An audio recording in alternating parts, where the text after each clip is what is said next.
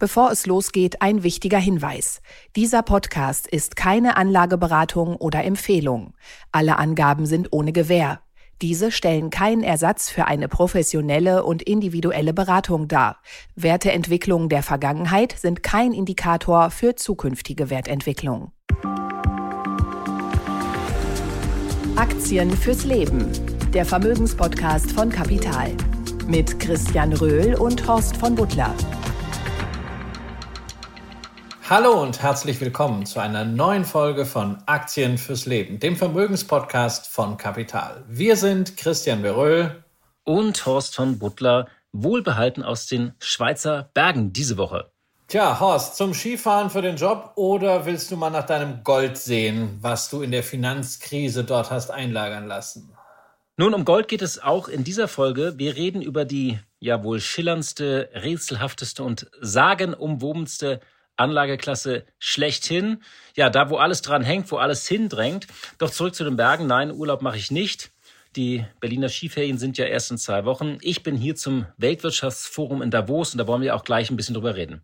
Tja, darüber und was dich dort erwartet, werden wir gleich sprechen. Außerdem führen wir eine neue Rubrik ein, Klein aber Oho. Und da geht es zum Start um eine dänische Brauerei, die uns aufgefallen ist. Und das Ganze im Dry January, den ich mal wieder nicht durchgehalten habe ähm, und den ich mir auch gar nicht vornehme. Christian, wir beide waren auch äh, essen mit unseren Frauen. Da musste man natürlich auch eine Flasche Wein dazu trinken.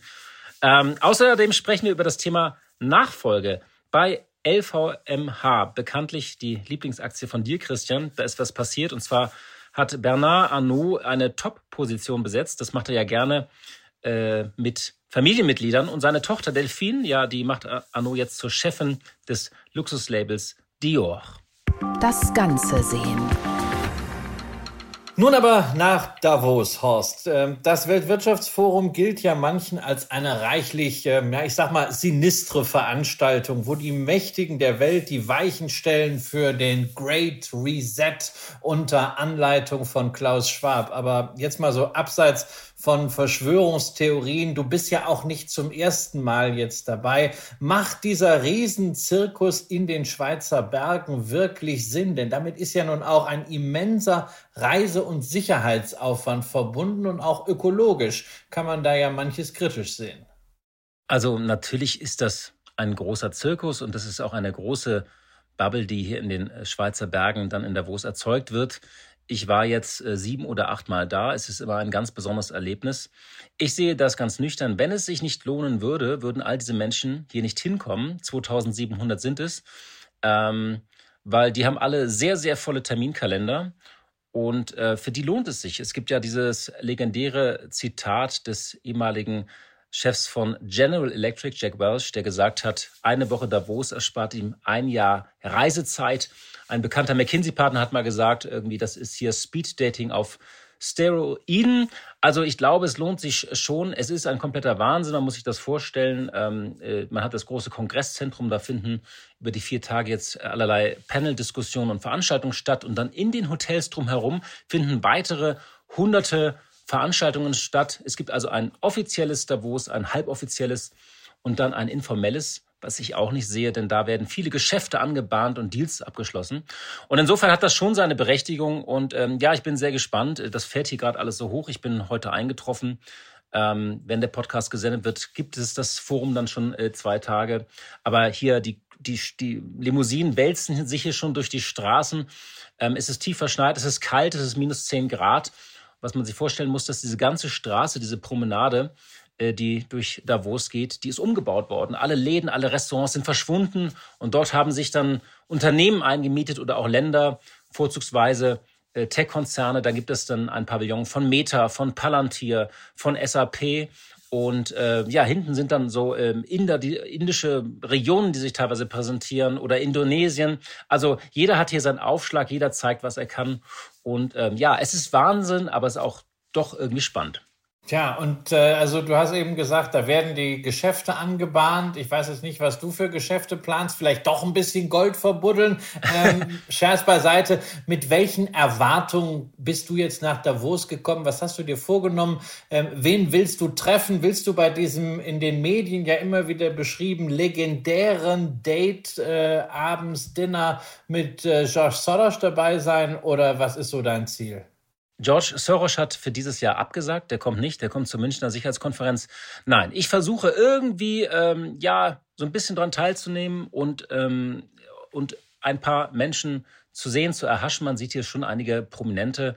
Das Schöne ist hier, dass die wichtigen Menschen, also die bei uns zu Hause wichtig sind, hier nicht so wichtig sind. Das heißt, so ein DAX-CEO, der geht hier ganz normal rum und dann trifft man ihn zufällig mal irgendwie auf dem äh, Gang, äh, in einem Panel, bei einem Abendessen, äh, manchmal auch auf dem Klo. Ich habe hier mal die Google-Gründer auf dem Klo getroffen. Nein, warum ich hier bin, ähm, ich war jetzt zwei Jahre nicht dabei. Ähm, das ist ja auch ausgefallen, das Weltwirtschaftsforum.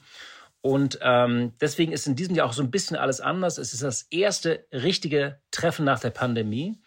Ähm, Im vergangenen Jahr wurde es noch in den Mai verlegt, doch ohne diesen Winterzauber in den Bergen, ohne Schneeschuhe und Schneegestöber. Da wollte nicht so recht das aufkommen, was seit Jahren als Geist von Davos beschrieben wird. Und der zweite Grund, dass dieses Treffen etwas Besonderes ist, ist auch ernster. Die Welt kommt ja zusammen in einer Zeit, in der sie gefühlt auseinanderzufallen droht. Und der Gründer des Weltwirtschaftsforums, äh, Klaus Schwab, der hat im Vorfeld so von zahlreichen, teils parallelen Krisen äh, gesprochen. Darüber haben wir auch gesprochen, von dieser berühmten Polykrise und einer zunehmenden Fragmentierung. Und er sagt, wir müssen wieder lernen, zusammenzuarbeiten und hatte den schönen Satz gesagt, wir stecken auch in dieser Krisenmentalität fest. Und ähm, er will halt dazu beitragen, diese Haltung zu ändern, wieder langfristig zu denken, erneut Vertrauen aufzubauen. Und deswegen sagt er, seien persönliche Begegnungen so wichtig, denn viele Entscheidungsträger sind von der Komplexität auch ein bisschen überwältigt. Und ähm, er glaubt aber, dass das möglich ist, diese Polykrise zu lösen. Und dazu muss man sich treffen und muss miteinander sprechen. Naja, solange man miteinander redet, äh, führt man keinen Kampf gegeneinander und äh, das kann nur nützlich sein. Ähm es waren übrigens hier äh, ganz kurz, die, große Frage war ja, ob die Russen kommen, deswegen Krieg. Und die Russen sind nicht eingeladen, das ist ganz selten. Das war im vergangenen Jahr auch so.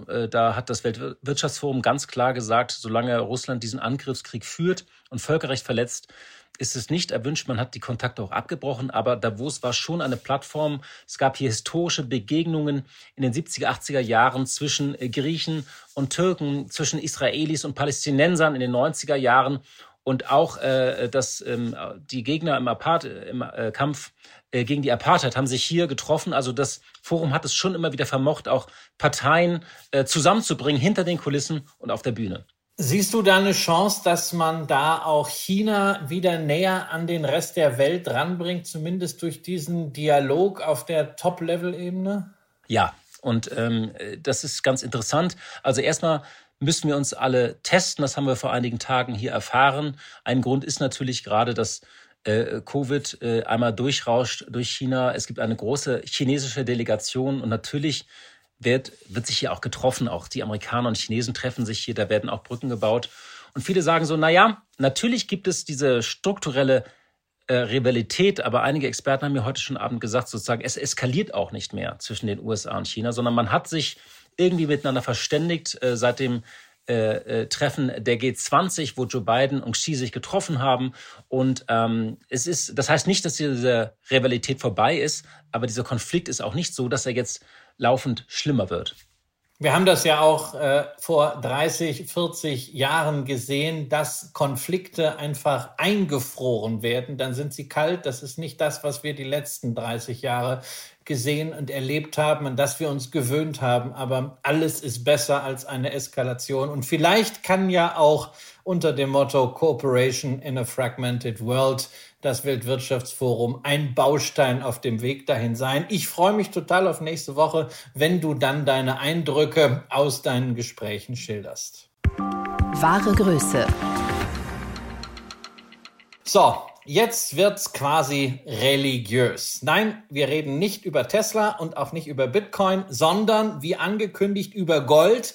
das zumindest früher ähnlich polarisiert hat. Traditionell gibt's zwei Lager. Ne? Die einen halten es mit Fausts Gretchen. Nach Golde drängt, am Golde hängt doch alles. Ach, wir Armen. Ja, sie beschwören Gold quasi als älteste Geldanlage der Welt, als Inflationsschutz, als Krisenwährung. Und ich erinnere mich damit immer an Herbert Wüstefeld, ja, ein mit allen Wassern gewaschener Futures Trader, der in den Nullerjahren das Zertifikategesicht von ABN Amro und der Royal Bank of Scotland war. Ich war mehrfach mit ihm auf Roadshow und er pflegte am Ende seiner Goldvorträge immer zu sagen, so, und jetzt wünsche ich Ihnen noch, dass Gold niemals das beste Asset in Ihrem Portfolio sein möge, denn dann haben wir alle ganz andere Probleme. Tja, die anderen halten das für Tüdelkram, ne, für totes Kapital, das industriell von sehr limitierter Bedeutung ist und Gold wirft eben auch keine laufenden Erträge ab. Oder wie Warren Buffett es sagt, es wird mit viel Aufwand und Energie aus der Erde gebuddelt, nur um es dann mit noch mehr Aufwand in den Kellern der Banken und der Investoren wieder unter die Erde bringen und zu bewachen. Und wir versuchen es heute mal ganz rational in vier Kapiteln daran zu gehen. Genau, und ich mache mal das erste Kapitel, wobei ich noch mal eine Bemerkung zu Warren Buffett. Ich finde das sehr lustig. Auf der anderen Seite hat dieses aus der Erde holen und wieder unter die Erde bringen ja doch einen sehr erfolgreichen Track Record von einigen tausend Jahren schon gehabt, im Gegensatz zu anderen Assetklassen, die uns als das neue Gold gepriesen wurden. Ja, aber jetzt zum ersten Thema Gold als Inflationsschutz. Ist das eigentlich richtig? Stimmt das überhaupt? Ähm, wir, die Inflation haben wir ja zuletzt kräftig erlebt, aber diesen Schutz des Golds eben dann doch nicht. Zwischen Oktober 2020 und Oktober 2022 haben die amerikanischen Verbraucherpreise um 14,4 Prozent zugelegt und der Goldpreis, der hat sogar 13 Prozent verloren. Und nun scheint sich die Inflation etwas abzukühlen. In den USA ist die Jahresrate der Teuerung von zeitweise über 9 Prozent auf 6,5 Prozent zurückgegangen und plötzlich steigt der Goldpreis. Ja, von September bis November hatte man die Feinunze zu unter 1650 Dollar bekommen. Jetzt kostet sie über 1900 Dollar. Das ist ein Plus von mehr als 15 Prozent. Und das zeigt, als kurzfristiger Inflationsschutz funktioniert Gold nicht. Dafür ist der Preis zu sehr von Zentralbanken, Spekulanten und nicht zuletzt auch von der Schmuckindustrie und damit auch von der Konsumneigung geprägt. Inflationsschutz kann allenfalls langfristig funktionieren. Und langfristig kann dann wirklich sehr, sehr langfristig sein. Es wird ja gerne das Bild bemüht, dass man sich für eine Unze Gold immer schon gut kleiden konnte. Im antiken Rom hat man dafür wohl eine ziemlich edle, edle Toga bekommen und in den 1920er Jahren einen maßgeschneiderten Anzug aus einem feinen Tuch, genau wie heute. Ich glaube, so bei 1100 Dollar, da kann man sich schon einen Anzug machen lassen, nicht vielleicht in der Savile Row bei jedem Schneider, aber man kriegt einen sehr, sehr guten Anzug, ja. oder? Ja, ja, also das, äh, das passt schon. Ja, also mein, meine Anzüge äh, sind günstiger, aber meine ähm, auch. Ja, das, aber ne, also ich meine, du hast jetzt das antike Rom bemüht, ja, die 20er Jahre und da sieht man schon, also das sind schon sehr, sehr lange Zyklen und äh, dazwischen kann Gold eben sehr, sehr lange unter Wasser liegen. Und da muss man sich nochmal den Langfristchart vergegenwärtigen und wir posten den natürlich auch noch, ähm, denn äh, wer irgendwann so im Goldrausch um 1980 zugegriffen hat, damals zu 600 oder 700, in der Spitze sogar 850 Dollar, der musste bis 2004, 2005, 2006 warten, um überhaupt mal den Einstand wieder zu sehen. Nominal wohlgemerkt. Da war noch nichts verdient und auch nicht die Inflation von 25 Jahren ausgeglichen. Also eine solche Unterwasserperiode hat ja nicht mal der Nasdaq nach der New Economy Bubble hatte. Ja? Und, und ähm, ohnehin ist die Zeit, wo wir Gold wirklich auch äh, nachverfolgen können, ist die ist ja auch irgendwie begrenzt, denn der S&P 500 beispielsweise, den gibt es seit 1957, den Dow Jones äh, seit dem 19. Jahrhundert. Aber der Goldpreis, der war ja bis zum Ende des Bretton Woods-Systems Anfang der 1970er Jahre fest an den Dollar gebunden. Der war also nicht frei und äh, ich glaube, mein Großvater, der hat ihn irgendwie nach dem Krieg gekauft. Das sind auch die Unzen, die ich übrigens auch geerbt habe. Deswegen weiß ich, und das ist das Schöne, wie bei manchen Aktien, ich kenne den Kaufkurs gar nicht mehr.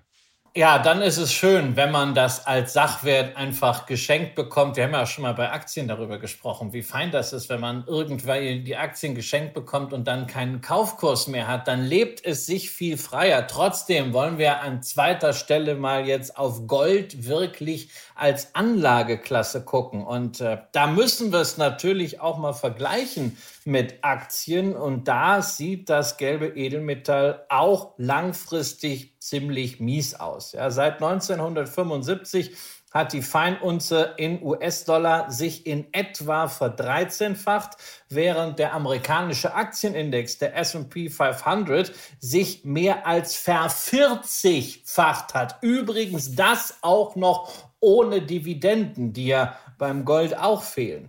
Allerdings, das dürfen wir nicht vergessen, in diesem verlorenen Jahrzehnt zwischen 2000 und 2010 ist der S&P 500 seitwärts gelaufen. Gold hat sich in dieser Zeit versechsfacht, ja, und auch sonst läuft Gold eben in gänzlich anderen Zyklen als der Aktienmarkt. Da gibt es ja so einen Indikator aus der Statistik. Der eine oder andere wird sich vielleicht mal an eine Vorlesung erinnern, die berühmte Korrelation. Ne? Korrelation von 1 heißt Gleichlauf, Korrelation von minus 1 heißt absolut gegeneinander und irgendwie nahe bei Null heißt absolut kein Zusammenhang. Und die Korrelation zwischen Gold und US-Aktien in den letzten 25 Jahren war kaum mal über oder unter plus minus 0,4, meistens irgendwie bei 0,2. Das heißt also statistisch gesehen eine völlige Unabhängigkeit und damit ist Gold natürlich ein interessantes Asset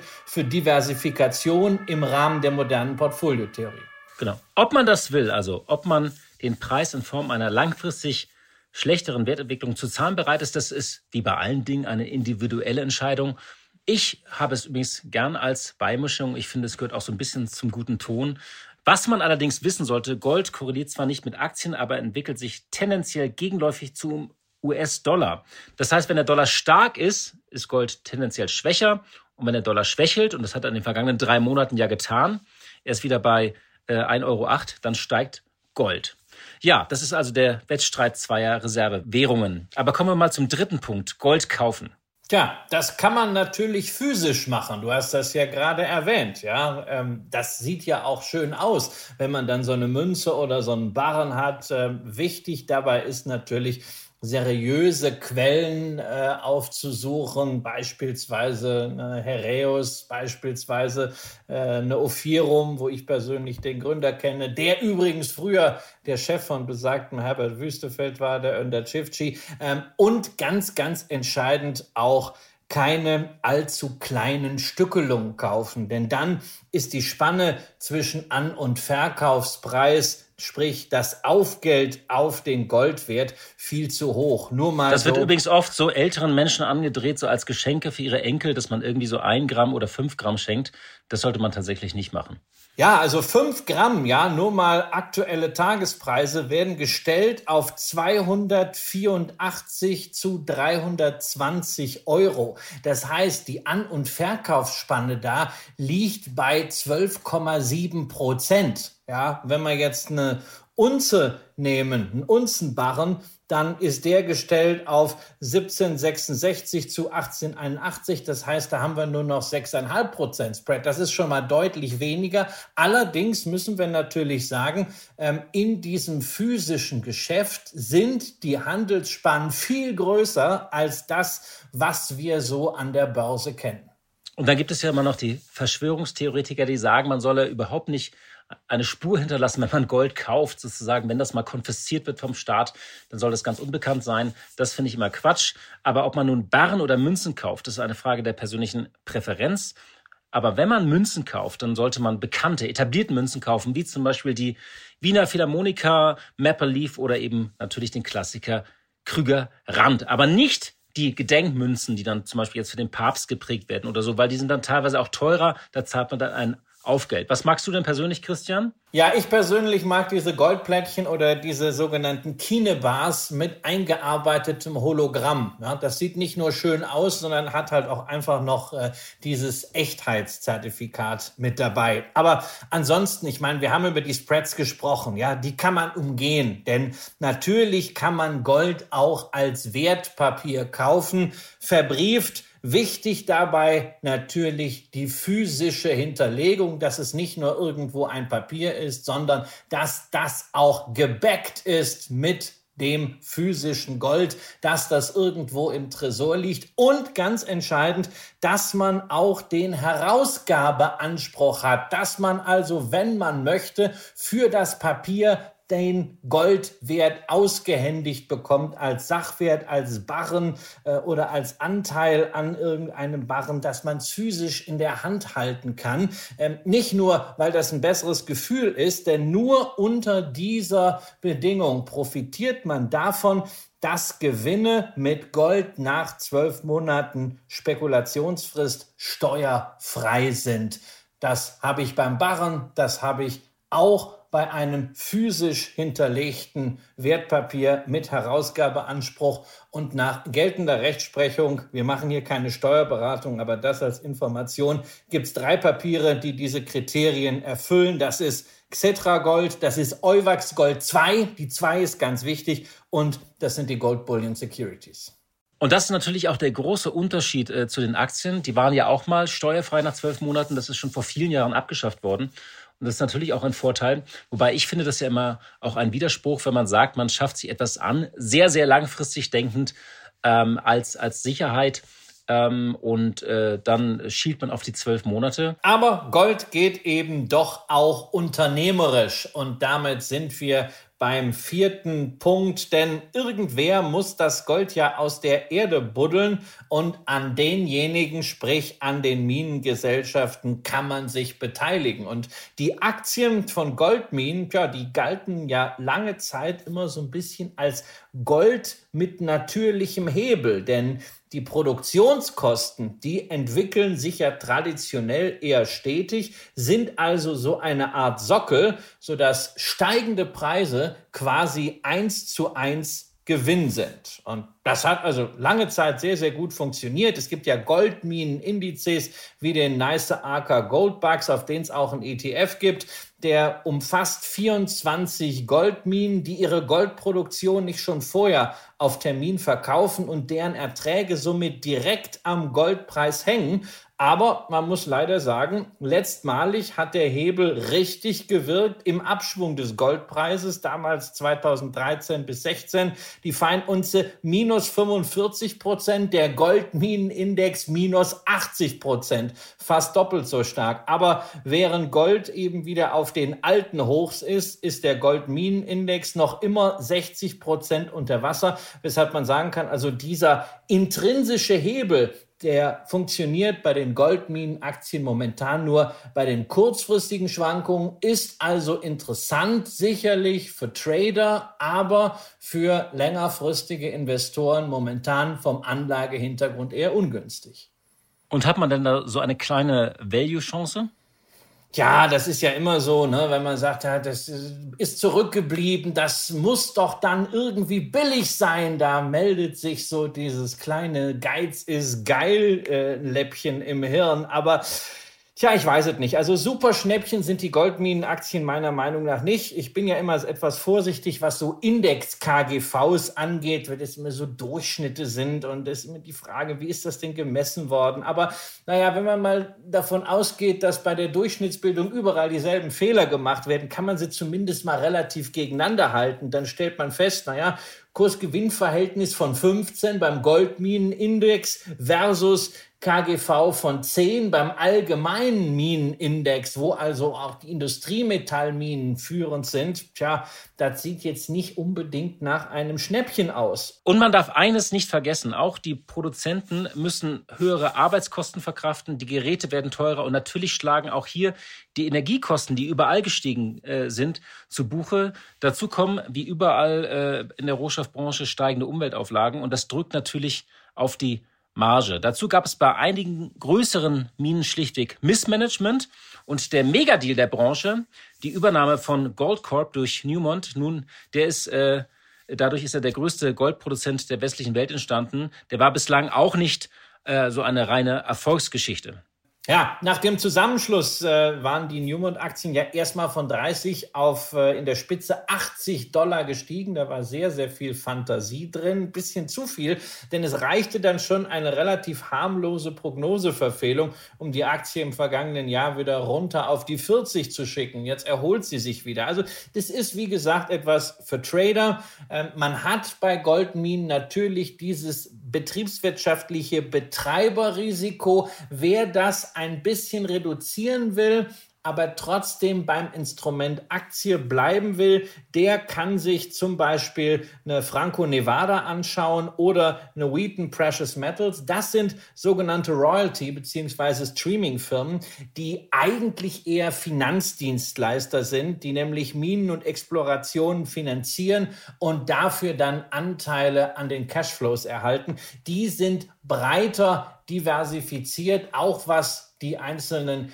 Quellen angeht, wo denn gerade Gold abgebaut wird. Und da funktioniert die Sache mit dem Hebel tatsächlich noch, sowohl bei Franco Nevada als auch bei Wheaton Precious Metals wurden in den letzten fünf Jahren aus 40 Prozent Goldpreisanstieg 100 Prozent Aktienperformance.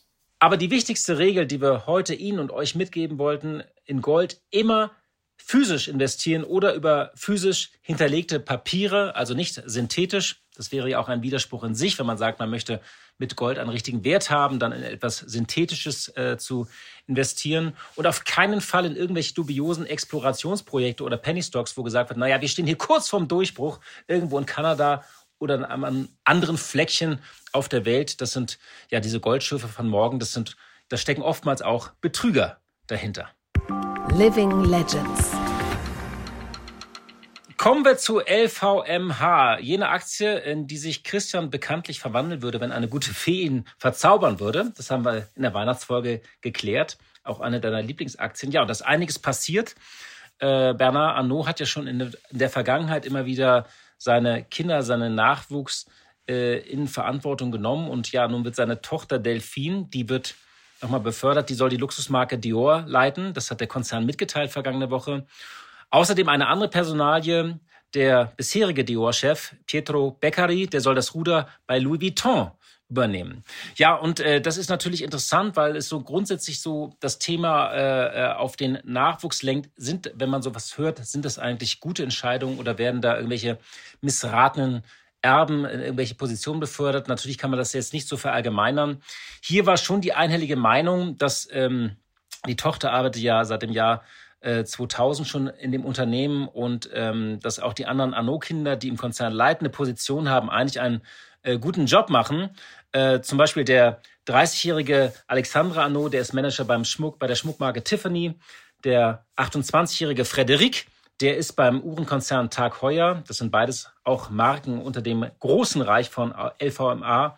Und das jüngste Kind, Jean Arnaud, leitet das Marketing und die Produktentwicklung für die Uhrensparte von Louis Vuitton. Ja, also wir wollen ein bisschen mal auf diese Personalien schauen und auch auf das Thema Nachfolge. Naja, also zumindest kann man ja hier schon mal sagen, nachdem du den Working Track Record äh, der fünf Kinder jetzt erwähnt hast, also es sind keine missratenen Erben, weil sie sind schon länger da in den äh, Positionen innerhalb äh, des Unternehmens. Sie haben sind groß geworden mit der Verantwortung, auch schon natürlich von der Ausbildung her. Im Grunde sind die von klein auf darauf gedrillt worden, irgendwann in diesem Konzern an verantwortlicher Stelle tätig zu sein, denn äh, die Familie Arnaud hat äh, zwar nicht die Mehrheit der Kapitalanteile, aber die Mehrheit der Stimmanteile. Insofern ist es ein Familienunternehmen und tatsächlich, also Nachfolge ist für mich das große perspektivische Thema und damit natürlich auch Risiko ähm, bei LVMH. Da ist jetzt nicht der ganz große Druck. Bernard Arnault ist äh, 73 erst und äh, macht einen extrem äh, kräftigen, robusten Eindruck. Aber es ist natürlich interessant, wo die ganze Sache irgendwann mal hinführen soll. Jetzt mit diesen fünf Kindern. Soll da versucht werden, so eine Art kooperativen Führungsstil der Familie zu etablieren? Das heißt, dass alle fünf irgendwo mitreden. Das kann ja auch irgendwann dann schon mal so ein kleines Fünkchen oder der falsche Ehepartner eine solche ähm, Konstellation äh, sprengen. Oder ist es quasi so eine Art Wettkampf, was Arnaud da jetzt inszeniert, zu gucken, wer sich denn an den jeweiligen Schaltstellen wirklich dafür empfiehlt, am Ende als Patron ihm dann nachzufolgen. Ähm, Horst, du hast ja nun viele Unternehmer, Familienunternehmer und Mittelständler besucht in den letzten Jahren ähm, und äh, interviewt. Wie siehst du das eigentlich, dieses Thema Nachfolgeregelung? Es ist natürlich sehr schwierig, das jetzt in äh, einem Satz irgendwie zusammenzufassen, weil das Thema ist äh, wahnsinnig komplex und wir stehen übrigens in Deutschland ja auch vor der Herausforderung, dass zahlreiche Unternehmen, vor allem im Mittelstand, einen Nachfolger oder Nachfolgerin suchen und äh, eben auch nicht finden. Also wir haben eine große Nachfolgewelle, die auch auf deutsche Unternehmen zurollt. Ich konnte in den vergangenen Jahren ähm, viele erfolgreiche Beispiele sehen, also gerade von bekannten Familienunternehmen. Äh, Marc Vielmann war so ein Beispiel oder auch Max Fissmann, der Heizungshersteller ein, es gibt verschiedene Muster. Eines ist zum Beispiel, dass diese Familien sehr frühzeitig anfangen, sich an einen Tisch zu setzen, oft mit professioneller Hilfe, mit Mediatoren, ähm, wo dann geklärt wird, wo dann, äh, was man eigentlich will, die Werte der Familie nochmal festgehalten werden, äh, wo oft auch regelrechte Manifeste verfasst werden und ähm, wo man dann versucht auch ähm, ja den Nachwuchs reinzuholen. Ein Trend, den es seit 10 bis 15 Jahren gibt, dass auch die Töchter auch äh, in Verantwortung kommen. Das gilt ja heute wie selbstverständlich, aber vor 15, 20 Jahren war das noch nicht so selbstverständlich. Also es gibt viele erfolgreiche Nachfolgegeschichten. Ähm, wenn es nicht klappt, liegt es meistens daran, ähm, da kann man jeden Mediator äh, ähm, oder jeder Mediator hilft dann nichts. Das ist, wenn der Patriarch nicht loslassen kann, äh, weil er sich für unersetzlich hält. Das haben wir auch immer wieder das Problem. Der Unterschied ist allerdings, dass das oft Familienunternehmen sind, die nicht an der Börse notiert sind. Hier haben wir es ja wirklich mit einem börsennotierten Konzern äh, zu tun. Und das Interessante ist, was viele gesagt haben, es gibt ja diesen Begriff der Nepo-Babys, der dann in der angelsächsischen Presse fällt. Machen diese Kinder sozusagen nicht nur einen guten Job, sondern äh, ähm, müssen dafür andere Manager weichen, die auch einen guten Job mach, machen oder kommen die nicht zum Zuge? Und hier war es ja nun wirklich so, dass mit dem äh, Pietro Beccari zeitgleich eigentlich äh, ähm, äh, ein anderer Manager befördert wurde, wo viele Analysten gesagt haben, das ist die eigentlich wichtige Nachricht gewesen. Und äh, LVMH steht vor einem wichtigen Jahr. Also man sollte einfach auf den Markt gucken, nicht nur auf den Nachwuchs. Ähm, es sieht ja nach einem guten Jahr für Luxus aus. Asien und China wächst wieder und LVMH kann seine Preismacht ausnutzen. Generell kann man sagen, also man muss Nachfolge früh regeln. Man muss sich klar über die Werte werden und ja, der Patriarch muss dann äh, wirklich loslassen können. Ob das der Bernard Arnault kann, das vermag ich äh, nicht mal in einer Kristallkugel vorauszusagen.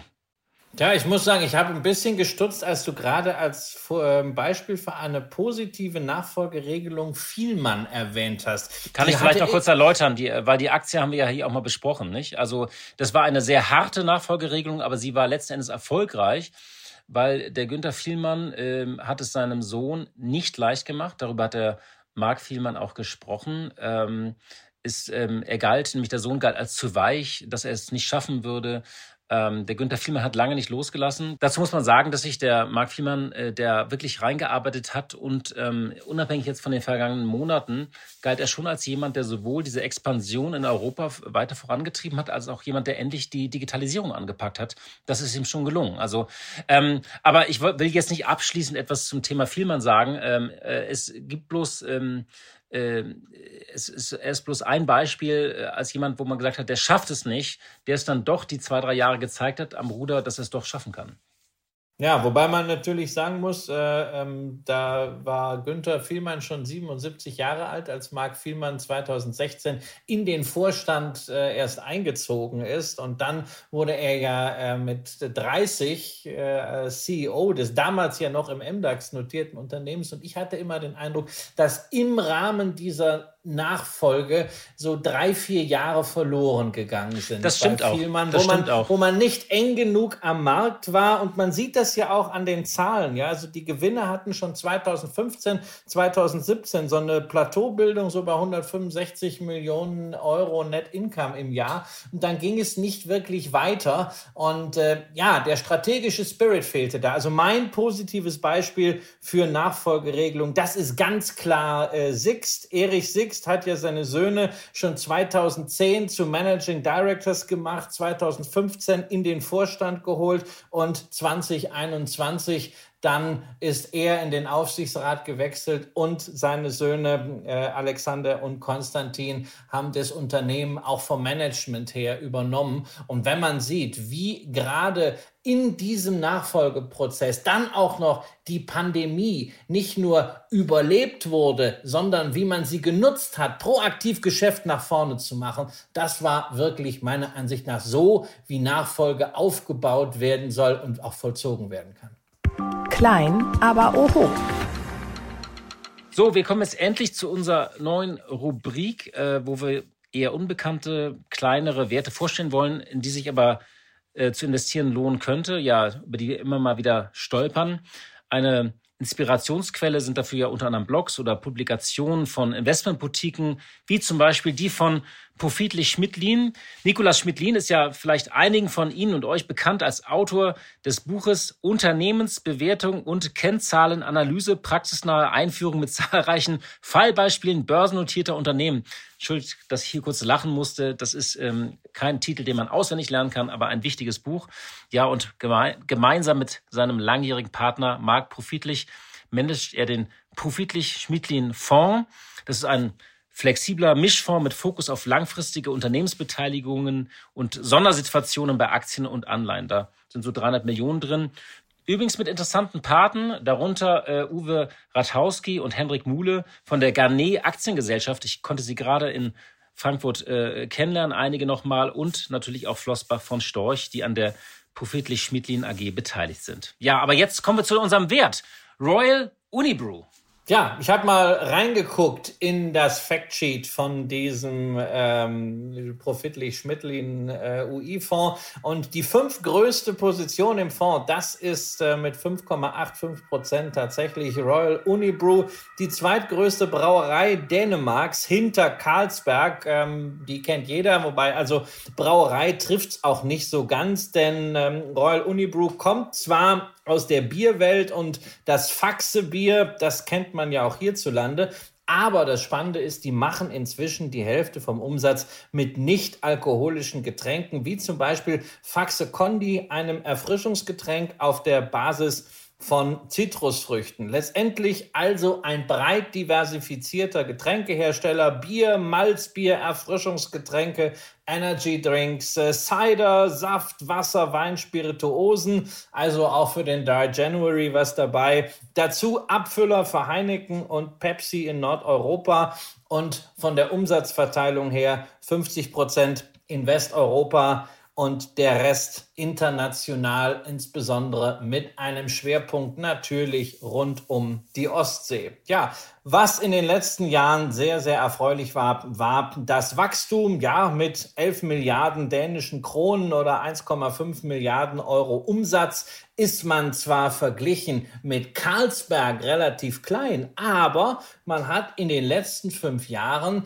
beim Umsatz um 72 Prozent zugelegt. das schafft man natürlich mit Getränken nicht einfach organisch. Da sind Akquisitionen dabei, aber die hat man gut integriert und trotz dieses Wachstums eine ordentliche Bilanzstruktur. Die Nettoschulden entsprechen in etwa dem doppelten operativen Ergebnis. Nur mal so zum Vergleich. Ne? Beim Brauereigiganten AB InBev, da sprechen wir über das Sechsfache. Ergebnis konnte die letzten Jahre proportional zum Umsatz gesteigert werden. Es gab kaum ein Covid-Loch. Der Umsatz ist damals nur um fünf Prozent zurückgegangen in der Pandemie. Das EBITDA sogar leicht gestiegen. Momentan natürlich bisschen Gegenwind durch steigende Inputpreise. Marge ist etwas zurückgegangen. Dennoch geht man davon aus, dass die Preismacht ausreicht, um den Gewinn auf Vorjahresbasis zu halten. Und wenn wir jetzt mal in die Vergangenheit schauen, die Aktie war seit 2010 ein sogenannter Multibagger, ja, von 28 Kronen auf zeitweise über 800 Kronen, also eine Verdreißigfachung, aber seitdem ist die Aktie dann doch deutlich abgesackt um über 30 Prozent, was jetzt bei einem Niveau so um 500 Kronen in etwa den 16-fachen Gewinn entspricht. Das ist sicherlich nicht unbedingt ein Schnäppchen, aber eine faire Bewertung für einen aussichtsreich positionierten Nischenhersteller, der eben nicht nur Bier hat, sondern eben auch andere Erfrischungsgetränke, der 3% Dividendenrendite bietet, die Ausschüttung seit 2014 kontinuierlich gesteigert hat und der damit natürlich deutlich billiger ist als beispielsweise eine Coca-Cola oder eine Pepsi, wo man den Markenlegendenaufschlag zahlen muss. Liebe Hörerinnen und liebe Hörer, das war's für heute. Ich habe jetzt richtig Durst bekommen, Christian. Ähm, ich kann dich leider nicht sehen, weil wir diesmal ausnahmsweise telefonieren. Ich weiß nicht, ob du wie immer deinen Energy Drink äh, bei unserer Aufnahme jetzt dabei gehabt hast oder schon ein Glas Wein geöffnet hast. Dann ist es nämlich, äh, ja, es ist 10, 22 äh, Uhr gerade. Ja, nee, das habe ich äh, nicht. Das würde ich machen, aber ich mache mal wieder eine Saftkur. Das heißt, ich habe heute nichts gegessen, aber ungefähr zwei Liter gepresste Früchte und äh, klein gehäckselten Grünkohl in mich hineingeschüttet. Ich oh je. wie ein Gemüseladen und äh, bin froh, wenn ich Dafür jetzt klingst du aber ganz froh eigentlich.